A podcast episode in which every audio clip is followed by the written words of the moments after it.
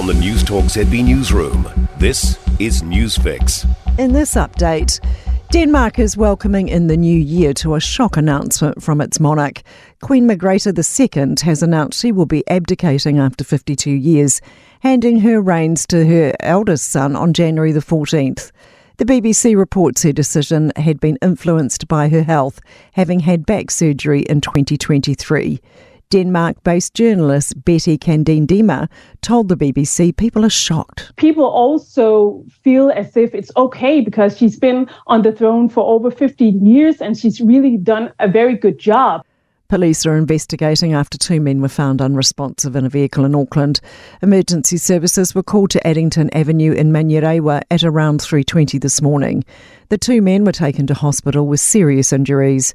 Armed police remain at the scene and have closed off part of the road, with people advised to avoid the area. One resident says people had been partying and letting off fireworks on the street all evening. All New Zealand dairy products are now able to enter China duty free, with the safeguard duties on milk powder now removed.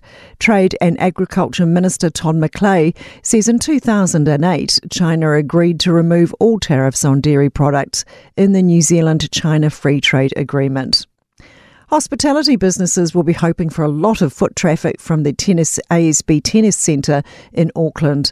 Hospitality NZ Chief Executive Steve Armitage says events like the ASB Classic will be critical for them this summer. They create appeal for a particular location, and summer does tend to be the best opportunity for Auckland to showcase its wares. So whether that's out on the harbour enjoying what we have to offer there, but the tennis is certainly a staple event.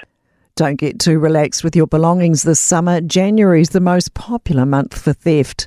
Claims tend to peak in the summertime with more people out and about or going away for the holidays. AMI Consumer Brands Executive General Manager Paula DeBrake advises people to make sure their house is secure and their belongings are out of sight. We see a lot of theft of small portable items at this time of the year, and as you can imagine, often things that are in plain sight. That's news. In sport, write off South Africa at your peril. That's the message from New Zealand Cricket Chief Executive Scott Weenink to any Black Caps fans bemoaning the selection of a supposedly weakened side for next month's two Test tour. The team regulars are committed to playing in their local T20 league. The squad features seven potential debutants as a result, and only two of the 11 which beat India last week at Centurion.